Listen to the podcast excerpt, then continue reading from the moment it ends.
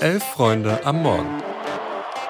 Da müssen wir von Anfang an wach sein. Hab zwei Kaffee getrunken. Kannst du einmal umrühren, bitte? Ein Wettbrötchen.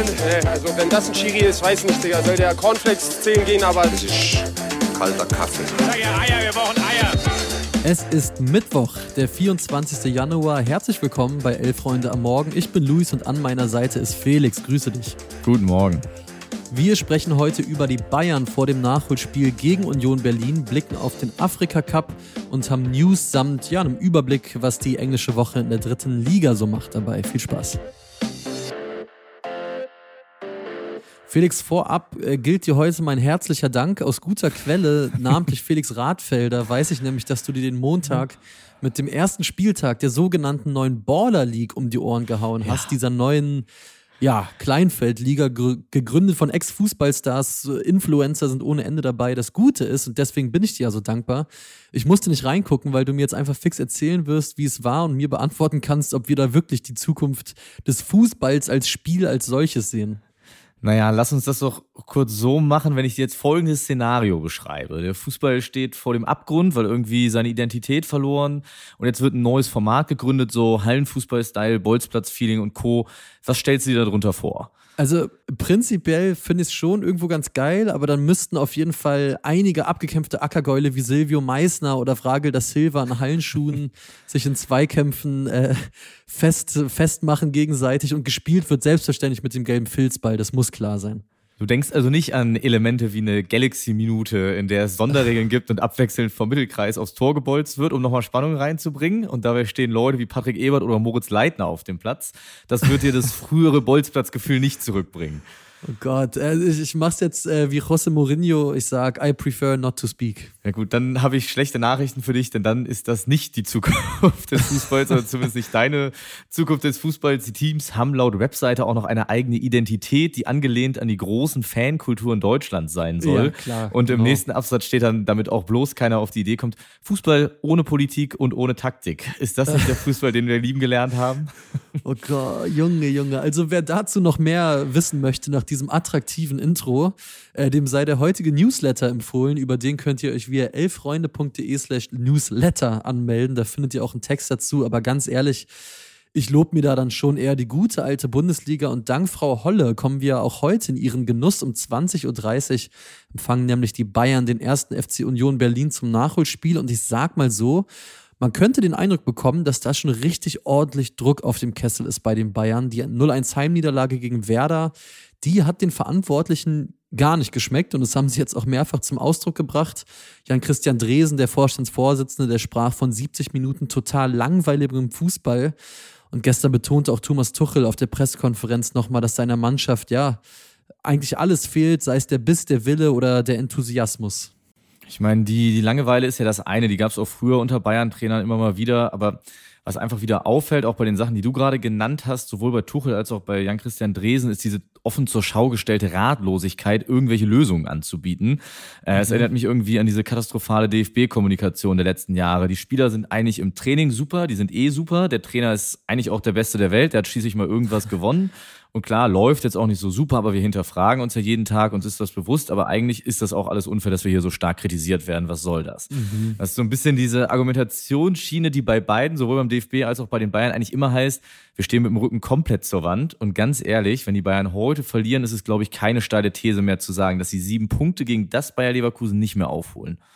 Ja, apropos Punkte, 41 Punkte haben die Bayern jetzt ja nach 17 Spielen nur einmal, ich habe mal nochmal nachgeguckt, hatten sie während der letzten fünf Saisons zum gleichen Zeitpunkt mehr. Das war in der Saison 21-22, da waren es 43 Punkte zur Winterpause.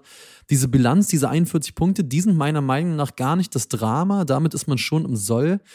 Aber es gibt halt zwei Probleme für die Bayern. Erstens, sie haben, du sagst es, wirklich mal einen Konkurrenten, der nicht nur keine Fehler macht, sondern derzeit auch noch Spiele so gewinnt, wie es die Bayern ja selbst gerne tun, also spät, so ein bisschen duselig, aber auch mit viel Willenskraft. Und zweites äh, Problem, die wenigen Niederlagen, die sie kassieren, also den Supercup vor Saisonstart mal ausgeklammert, sind es ja immer noch erst drei. Die sind aber kaum zu erklären, diese Niederlagen. Wir erinnern uns an das Pokal aus in Saarbrücken bei einem Drittligisten, die 1-5-Klatsche in Frankfurt, jetzt das 0-1 gegen Werder, bei den Bayern erstmals seit Februar 2020 ohne Tor in der Allianz Arena geblieben ist. Ja, ich glaube, Kontrollverlust war bei all den Spielen irgendwo ein Grund immer, warum die Spiele verloren wurden und das dann irgendwie schon auch das, was Trainingsweltmeister Tuchel eigentlich ja selbst verantwortet. Teilweise mhm. aber auch, finde ich, fast ein bisschen provoziert. Diese Mourinho-Schule, ich stelle mich maximal vors Team, alle Aufmerksamkeit auf mich, bloß keine Kritik an die Spieler, die sehe ich bei ihm beispielsweise überhaupt nicht, sondern er gibt die Verantwortung eigentlich einfach ab ans Team. Das beste mhm. Beispiel eigentlich diese Thematik mit den Standards, da hatten wir am, Sonntag, äh, am Montagmorgen auch schon drüber gesprochen, kündigt im Trainingslager selbst an, wie wichtig Standards sein sein. Es gibt auch ein paar neue Varianten gegen Bremen, die sind aber so schlecht ausgespielt, dass auf der Pressekonferenz dann tatsächlich ein Journalist fragt, ob es geplant war, dass keine Eckballvariante im Strafraum ankommt, sondern teilweise im Seitenaus landet. Da antwortet Tuchel zwar dann sehr lustig drauf, dass das natürlich exakt so geplant war, aber jetzt mal ehrlich, Selbstkritik sieht irgendwo anders aus. Und in Leipzig stehen dann halt Hinkapier und Tar, die mit 6G-Kräften den Ball irgendwie noch ins Tor buxieren. Ja, das Ding ist, ich glaube, heute Abend wird es halt laufen, wie es immer läuft, wenn die Bayern so ein bisschen straucheln, die werden Unionen aus dem Stadion schießen, dass denen das Hören und Sehen vergeht, sage ich jetzt mal. Aber das macht ja nicht alles wieder super bei den Bayern. Im Gegenteil. Also nach Union geht es dann nach Augsburg und dann gegen Gladbach. Ja, und dann am 10. Februar gegen Bayer Leverkusen oder besser gesagt bei Bayer Leverkusen. Ich glaube, sollten die Bayern in diesen drei Spielen bis Leverkusen, also Union, Augsburg, Gladbach, nicht alle neun Punkte holen, dann entflammt die Trainerdiskussion richtig. Und wenn es sogar Thomas Tuchel selbst ist, der sein Aus ins Spiel bringt, sogar das würde mich bei ihm ehrlich gesagt nicht mal mehr wundern. Ja, und jetzt ist am gestrigen Tag auch noch durchgesickert, dass Marco Neppe, der technische Direktor und der FC Bayern getrennte Wege gehen werden. Neppe war an den Transfers von Kane und Kim extrem stark beteiligt, wurde aber seitdem Christoph Freund bei den Bayern ist schon nicht mehr in alles einbezogen. Beispielsweise wie jetzt, wo die Bayern dem Vernehmen nach ja offensiv um Kieran Trippier von Newcastle buhlen.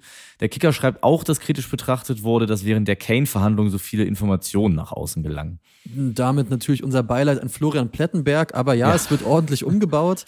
Marco Neppe, der war übrigens seit 2014 bei den Bayern. Mit ihm geht also wirklich ja kein Unwichtiger in diesem Verein. Klar, die Spieler wird es jetzt nicht groß beeinflussen, was dieses Unionsspiel angeht, aber dennoch hat man das Gefühl, es, es köchelt langsam wieder hoch an der Siebener. Um nicht zu sagen, der FC Hollywood ist wieder da und geht mhm. in die neue Staffel 2024.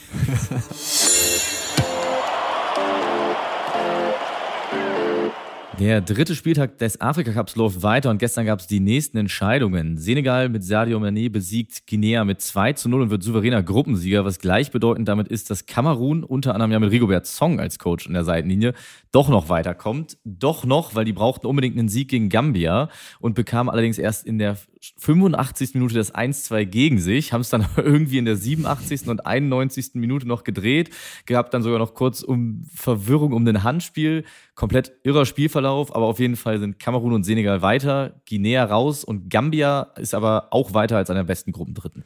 Ja, äh, würde es den VAR nicht geben, hätten wir vielleicht das äh, zweite Tor mit der Hand Gottes gesehen. Ja. Äh, findet ihr sicher den Clip auf Social Media ja, geiles Turnier, habe ich oft schon gesagt. Aber Verwirrung gab es die Tage auch mal wieder in der Kommunikation zwischen einem Verband und einem englischen Topclub. Denn irgendwie wusste zwischendurch wahrscheinlich nicht mal Mo Salah selbst, wie schwer er jetzt verletzt ist und vor allem, wo er sich gerade aufhält.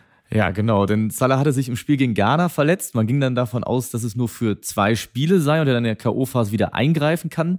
Man ging davon aus, bis dann Mohamed Salahs Berater auf Twitter, wo sonst bekannt gab, dass die Verletzung eigentlich viel, viel schwerer sei und der Spieler nun zurück nach Liverpool kehren würde. Gleichzeitig wollte der ägyptische Verband die Verletzungsbekanntgabe aber unbedingt bis Spielende verzögern.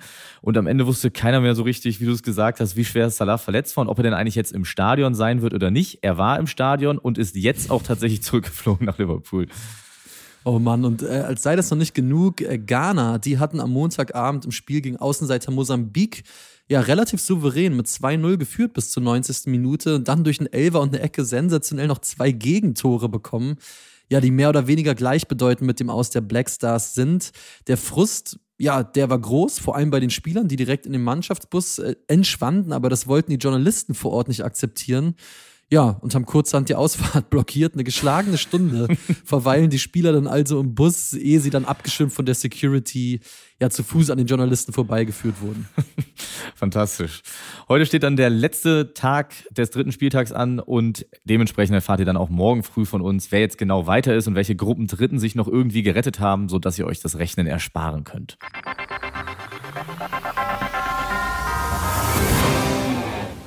Jo, wir gehen rein in die News. Au revoir, Arabie Saudite. Oh, könnte es bald schon bei Karim Benzema heißen, denn auch der will Saudi-Arabien ja, scheinbar bereits wieder verlassen. Das berichtet die französische Nachrichtenagentur AFP. Benzema, der würde sich vor Ort unwohl fühlen und scheinbar mit dem Druck nicht klarkommen. Zuletzt hätte es sogar ein hitziges Treffen zwischen ihm und den Clubbossen gegeben. Ja, und aus disziplinarischen Gründen trainiert Benzema derzeit sowieso nur noch individuell und scheinbar will er die Liga noch vor dem Start Mitte Februar verlassen. Und ehrlich gesagt, ey, bei den Meldungen, die da gerade aus Saudi-Arabien kommen, ich kann nicht anders, außer mein Mikro hier anzuschmunzeln. Absolut. Vielleicht wird er ja Girassi-Ersatz im Sommer beim VfB Stuttgart, denn jetzt ist Kohle da. denn nach Kicker-Informationen hat die DFL am Dienstag dem Einstieg der Porsche AG mit 41,5 Millionen Euro beim VfB zugestimmt. Porsche erhält im Gegenzug etwas mehr als 10 Prozent der Aktiengesellschaft und der Deal wurde bereits im Sommer verkündet. Es gab jedoch noch Klärungsbedarf, weil eine Klausel in den DFL-Statuten besagt, dass ein Unternehmen nicht an mehr als einer Aktiengesellschaft mit 10 oder mehr Prozenten beteiligt sein darf, weil ja aber Porsche und VW miteinander verbunden sind und VW ja bekanntlich 100 Prozent der Lizenz GmbH des VfL Wolfsburg gehören, gab es da einige Diskussionen, die aber laut Kicker-Informationen zugunsten des VSBs ausgingen. Die dritte Liga ist dazu heute noch in die englische Woche gestartet und dabei gab es einen klaren Verlierer, der MSV Duisburg. Der verspielt nämlich in den Schlussminuten eine 2-1-Führung im Sechs-Punkte-Spiel gegen Halle, verliert 2 zu 3 und hat nun bereits acht Punkte Rückstand auf das rettende Ufer.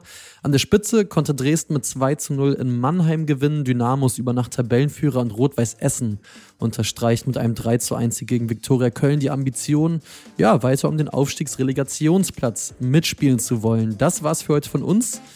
Kommt gut alle in den Tag, macht euch eine schöne Zeit und Felix, ich wünsche dir auch einen guten Tag. Macht's gut. Macht's gut.